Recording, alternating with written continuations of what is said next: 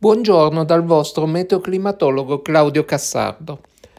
Abbiamo appena terminato, da poco, la prima decade di febbraio e quindi volge al termine quello che climaticamente può essere considerato il periodo più freddo dell'anno. Qualcuno può sorprendersi di questo fatto, perché in realtà siamo già quasi al termine della stagione invernale meteorologica, che si concluderà a fine mese e siamo molto lontani dal solstizio invernale che si è verificato lo scorso 21 dicembre. E visto che in tale giorno la quantità di radiazione solare che incide alla sommità dell'atmosfera terrestre è minima, ci si potrebbe aspettare che sia così anche per le temperature. In realtà la climatologia ci mostra che non è sempre così, anche perché c'è l'inerzia termica da considerare. E quindi, ad esempio a Torino, lo studio monumentale condotto da Di Napoli e Mercalli sulla serie storica disponibile dal 1753 a oggi ci mostra che in media le temperature inferiori si registrano nella prima decade di gennaio, sia le minime, sia le medie, sia le massime. Mentre i minimi assoluti per le temperature minime e medie giornalieri sono stati registrati generalmente ai primi giorni di febbraio. L'andamento dei valori giornalieri massimi estremi delle temperature, soprattutto delle massime, mostra valori molto alti anche a gennaio per effetto dei casi di vento di Fern, statisticamente distribuiti in modo abbastanza uniforme nelle giornate di questi mesi. Quindi per Torino il proverbiale freddo dei cosiddetti giorni della merla, cioè quelli dal 29 al 31 gennaio, non corrisponde alla climatologia reale dei valori cittadini, sia per i valori medi sia per gli estremi freddi. Anche quest'anno non è stato da meno, visto che praticamente su tutta la pianura padana gli ultimi giorni di gennaio hanno visto una pausa anticiclonica tra due impulsi freddi, uno presente nella seconda metà di gennaio e uno ai primi di febbraio. Ed è proprio sull'andamento termico di quest'inverno, in realtà non ancora terminato, che vorrei concentrare la mia attenzione in questa pillola, cercando di inquadrarlo nel nostro clima. Anche perché, sebbene abbia trascorso un periodo di tempo all'estero, ho avuto modo di leggere le notizie italiane e mi sono saltate agli occhi diversi articoli sui media o sui social che parlavano di freddo intenso, tanto che in qualche caso si metteva addirittura in dubbio il riscaldamento globale o di nevicate eccezionali, insomma un tempo decisamente di stampo invernale e un inverno che faceva tornare alla mente quelli di qualche decennio fa. Naturalmente non sto parlando delle solite urlate che fanno i noti servizi meteorologici privati i quali, vivendo di click, sono sempre soliti annunciare freddi polari d'inverno e ondate di calore apocalittiche d'estate, in modo da catturare l'attenzione. Peccato che i primi spesso non accadano, ma questa è un'altra storia. Perché di solito quei siti personalmente li evito. Io parlavo delle notizie di cronaca. E allora mi sono chiesto, ma è stato veramente così?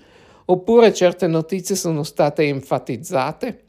Per rispondere uso il metodo scientifico e cioè cerco di utilizzare i dati, perché i dati sono oggettivi e riflettono il risultato delle misure, al contrario delle sensazioni, che fanno sì parte della nostra vita, ma spesso sono fuorviate dalle esperienze personali.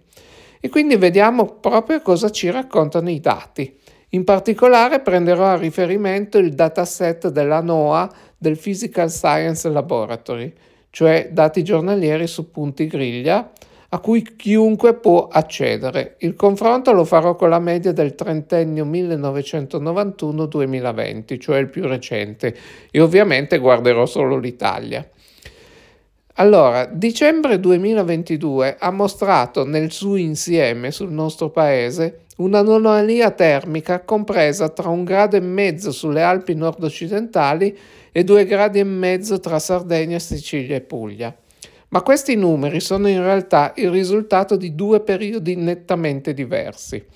Nella prima parte del mese, infatti, l'anomalia termica ha spaziato da valori leggermente negativi sulle Alpi, meno un grado e mezzo, a valori di oltre 2 gradi sulle isole maggiori e al meridione, per effetto della penetrazione dei sistemi depressionari da Francia e Europa centrale verso il Mediterraneo, con il meridione più protetto dall'alta pressione. Nella seconda parte del mese, invece, la forte rimonta anticiclonica, che ha coinvolto anche l'Europa centrale, ha prodotto un'anomalia termica fortissima nel nord Italia, con valori compresi tra 2 gradi al sud e addirittura 4 gradi sulle Alpi. In realtà queste anomalie termiche sono state molto sentite soprattutto in media e bassa montagna, mentre su molte località di pianura e talora anche su alcune località costiere le nebbie o gli stratocumuli hanno limitato l'irraggiamento solare e conseguentemente l'escursione termica diurna, con parecchie giornate solo tiepide o anche tiepido fresche, anche se con temperature raramente sotto zero. Ehm, notiamo che in tutto il mese nella nostra stazione sul tetto del Dipartimento di Fisica Torino le minime sono risultate sotto zero solo in nove giorni di dicembre, le medie in un solo giorno e le massime mai. Gennaio 2023 in media ha fatto registrare un'anomalia termica positiva, con valori compresi tra mezzo grado su Piemonte e Sardegna e due gradi sul Friuli Venezia Giulia ma anche in questo caso le medie sono il risultato di due sottoperiodi abbastanza distinti e invertiti rispetto a dicembre, cioè una prima metà del mese molto calda, con anomalie vistose soprattutto al nord e variabili tra poco meno di 2 gradi al meridione sulla Sicilia fino a oltre 4 gradi e mezzo sulle Alpi centro-orientali, in conseguenza del potente anticiclone sull'Europa centrale. Una seconda metà del mese invece molto più fresca, dominata dalle correnti atlantiche occidentali e nord-occidentali, che ha visto le anomalie termiche oscillare tra meno 2 gradi e mezzo sull'estremo nord-ovest e più un grado sulla Puglia.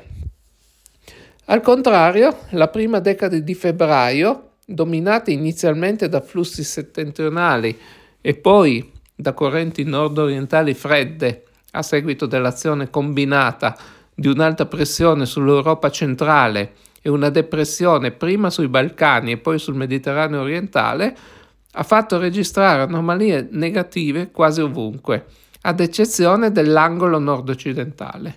E infatti le anomalie termiche spaziano dai meno 2 gradi e mezzo sulla Puglia fino ai quasi più 0 gradi e mezzo delle Alpi occidentali. Il contrasto tra l'aria di matrice artica in arrivo sul Mediterraneo e le acque ancora relativamente calde presenti sul mare, grazie al calore immagazzinato nei vari periodi caldi susseguitisi negli ultimi mesi, hanno permesso la genesi di diversi cicloni, a partire dal Mar Nero fino a terminare con quello sviluppatosi intorno al 10 febbraio tra la Sicilia e il Golfo della Sirte, che si è potenziato sino a diventare un ibrido tropicale, cioè non un vero e proprio Medicane o Tropical Like Cyclone, TLC, ma un sistema con alcune caratteristiche tropicali, come l'occhio e il cuore caldo, e ha canalizzato le correnti umide sulla Sicilia orientale, segnatamente sud-orientale, con precipitazioni molto cospicue, nevose dalla bassa montagna in su. Può sembrare strano parlare di nevicate gira- generate da un ciclone ibrido con qualche caratteristica tropicale, ma in meteorologia ricordiamo che tutto è relativo e quello che conta in questo tipo di sistemi è quanto diventano attivi nella prima parte della loro formazione, cioè prima di diventare a nucleo caldo, perché la vorticità assunta in tale fase fornisce una parte dell'energia che poi permette la trasformazione. E questo è vero soprattutto quando l'evaporazione dalla superficie del mare, date le modeste temperature, non garantisce un flusso di calore latente efficace quanto quello che si genera sui mari più caldi. Adesso, cioè oggi, la pressione al suolo e il campo di geopotenziale in quota si stanno rinforzando su tutta l'Europa occidentale, facendo scorrere più a nord i flussi umidi occidentali perturbati. E per 7-10 giorni, ma probabilmente addirittura fino a fine febbraio, non sembrano esserci presupposti per precipitazioni significative al nord Italia, mentre la temperatura dovrebbe assestarsi ben sopra le medie del periodo per almeno una decina di giorni. Se questo sarà confermato, c'è il rischio che anche febbraio torni in anomalia termica positiva su tutto il territorio nazionale. E così tutti e tre i mesi invernali, da dicembre a febbraio, avrebbero riservato delle ondate di freddo, poi compensate da lunghi periodi anticiclonici con temperature sopra le medie del periodo. E quindi cosa possiamo concludere? In attesa di avere i valori finali con cui valutare la stagione nel suo complesso, possiamo comunque dire che molto probabilmente anche quest'inverno terminerà con un'anomalia termica positiva anche rispetto al trentennio climatico più recente. Questo non significa che non ci siano stati periodi freddi, talora e localmente anche molto freddi, ma questi ultimi fanno parte della cosiddetta normalità invernale di un paese come l'Italia, che ricordiamo non è situato ai tropici, ma alle medie latitudini. Infatti, le latitudini estreme della nazione sono a nord i poco più di 47 gradi della vetta d'Italia sulle Alpi del Trentino Alto Adige e a sud i quasi 35,5 gradi di Capo Maluk nell'isola di Lampedusa, quindi medie latitudini. Proprio per questo motivo ci troviamo in una sorta di interregno nel quale a volte prevalgono le correnti più fredde e a volte i flussi più temperati, come nella logica della circolazione generale atmosferica date le onde di Rossby. Nelle lunghe notti invernali un ruolo sicuramente forte lo hanno le frequenti inversioni termiche, soprattutto in pianura e collina, che permettono di raggiungere valori minimi particolarmente bassi e talora anche valori massimi non molto elevati quando il cielo si ricopre di nubi basse, un fenomeno che spesso è presente negli anticicloni invernali, soprattutto quando si è lontani dal nucleo centrale degli stessi. Del resto, scorrendo le statistiche a livello nazionale, stazione per stazione, praticamente non si contano inverni in cui non ci siano state irruzioni di aria fredda ed episodi nevosi almeno su una parte della nostra penisola, parlando di macro regioni praticamente ovunque. In compenso, l'andamento della sequenza delle temperature medie stagionali su più anni consecutivi mostra inequivocabilmente, se ce ne fosse ancora bisogno, il progresso del riscaldamento globale. E allora viene da dire, come mai la percezione delle persone è che invece questo inverno sia stato molto freddo? Beh, pur non essendo un sociologo, mi viene da dire che in realtà ci stiamo assuefacendo al riscaldamento climatico e abbiamo quasi dimenticato come erano i cosiddetti inverni di una volta e sto parlando non del secolo di due secoli fa, ma di solo 30-40 anni fa, soprattutto per chi vive nelle grandi città.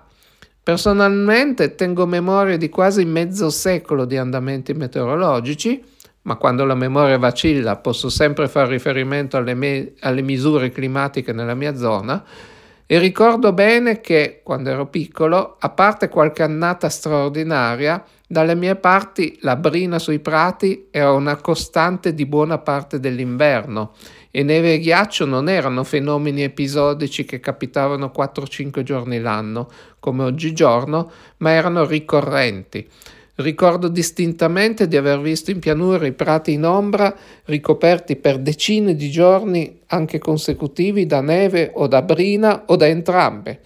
Ricordo le grandi nevicate del 1986 e dell'87 che misero in forte crisi per giorni la circolazione di auto e mezzi pubblici e anche l'aeroporto fu chiuso, mentre ora bastano spolverate di qualche centimetro per bloccare tutto, incluso l'aeroporto, e chiudere le scuole. In tutta la mia vita scolastica, ad esempio, forse avrò perso 3-4 giorni di scuola per la neve e come ho detto nevicava molto più spesso di oggi e una parte del periodo l'ho passato in alta collina dove nevicava ancora di più. Le catene le avevano quasi tutti e c'erano anche le gomme chiodate che ora sono vietate. Oggigiorno quante persone a Torino o in altre grandi città del nord hanno le catene, escludendo chi ha l'appartamento in montagna? Secondo me non si arriva all'1%. E un discorso analogo vale per gli abiti. Il cappotto, se non addirittura i, piumi, i piumini imbottiti, erano una costante di quasi tutto l'inverno, a parte le giornate di febbre. Oggigiorno si usano ancora, ma in modo più episodico, perché occorre avere anche dei giubbini leggeri, in quanto anche in pieno inverno si possono avere degli episodi con delle massime oltre i 20 gradi e sono abbastanza consuete. Intendiamoci, il fan c'era anche una volta, ma tutto era meno caldo di oggi e comunque le giornate molto calde erano molto di meno. Qualche mio collega usa il paradosso cosiddetto della rana bollita, cioè quella, la rana che cuoce senza rendersene conto perché la temperatura aumenta in modo impercettibile, tanto che appunto la rana non se ne rende conto e quando la temperatura è proprio inaccettabile è così intorpidita dal calore che non riesce a saltare fuori.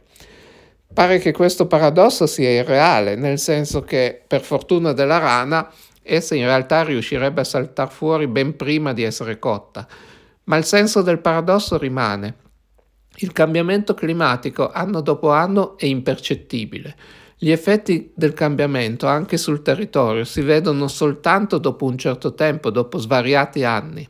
E anche il nostro cervello è incapace di elaborare variazioni così piccole e non riuscendo a accorgersene probabilmente le nega. Del resto pare che ci siamo dimenticati i freddi veramente intensi. Rimanendo a Torino, l'ultimo è stato sicuramente quello del febbraio 2012, quando nei primi 11 giorni di febbraio si registrarono ben 9 giorni di ghiaccio, cioè un giorno di ghiaccio è un giorno con la temperatura massima non superiore a 0 gradi, la massima, non la minima.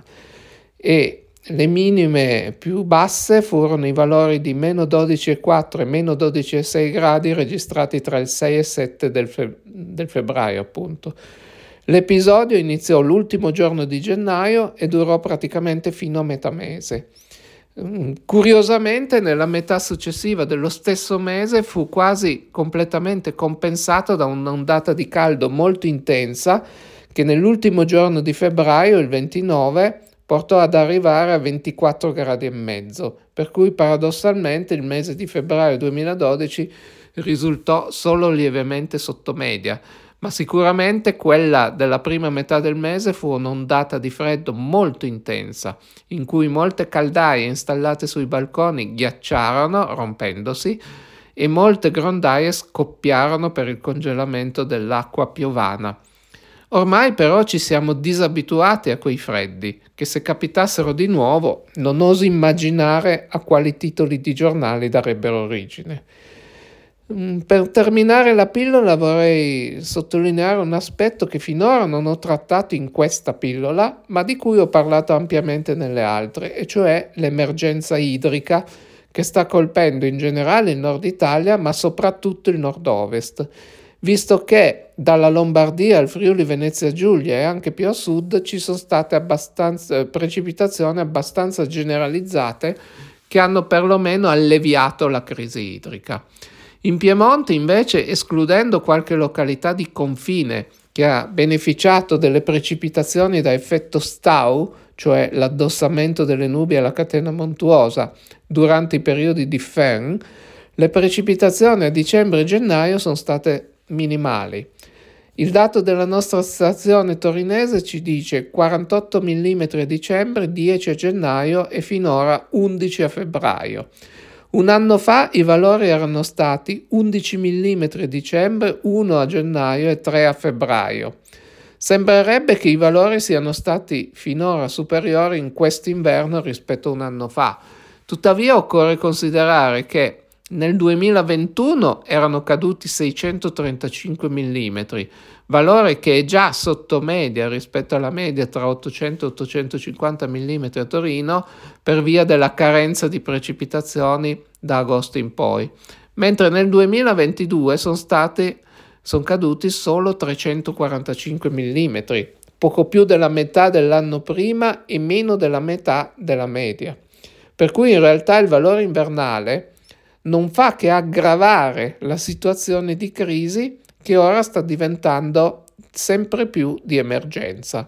Infatti, parlando con uno dei dirigenti di ARPA Piemonte, il collega mi diceva che si stanno facendo riunioni su riunioni proprio per questa situazione di emergenza idrica e probabilmente se le cose non dovessero cambiare a marzo, è possibile che in primavera vengano prese delle misure di contenimento dell'uso dell'acqua perché appunto siamo in emergenza idrica, le risorse idriche sono al limite estremo.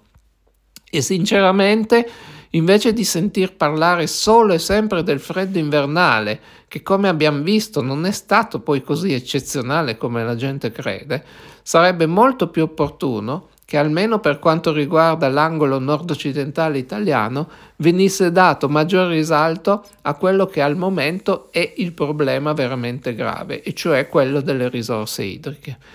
Bene, per oggi io mi fermo qui. Direi che di concetti ne abbiamo enucleati già abbastanza. Ciao ciao, ci risentiamo alla prossima pillola.